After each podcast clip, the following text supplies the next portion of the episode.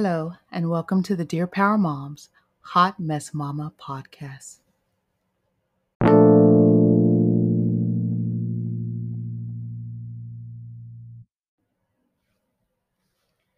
There are literally 18 days remaining in 2020, and I'm sorry to tell you, but when the clock strikes 0 hours and it is officially January 1st, 2021, it's just the day after December 31st, 2020. Nothing magical is going to happen. However, what you decide to do and how you respond to the remaining 18 days and to 2021 depends on you.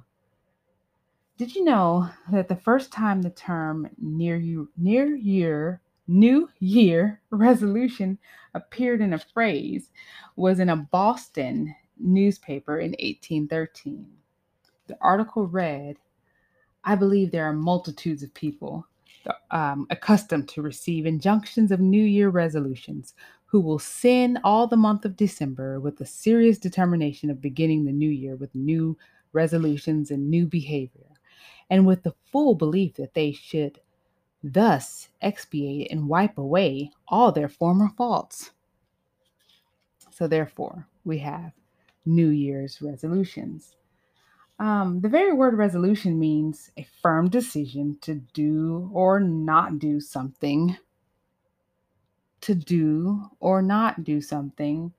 A firm decision to do or not do something. Yet, so many resolutions are not firmly kept.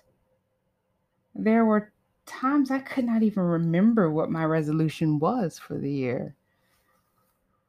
Um, there's even a phrase that says resolutions are made to be broken, and we make them, we break them. And that is why I stopped making them and I make goals and plans instead.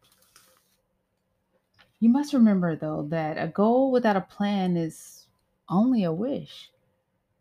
Making goals and plans have been working out for me, though.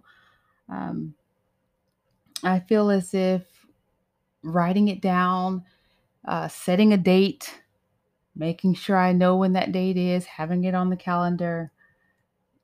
I've and knowing that I've accomplished it helps me reach those goals and and get those all those things checked off the list, you know.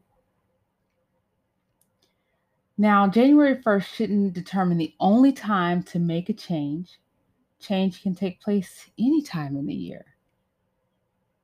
So, what plans are you planning for the days ahead?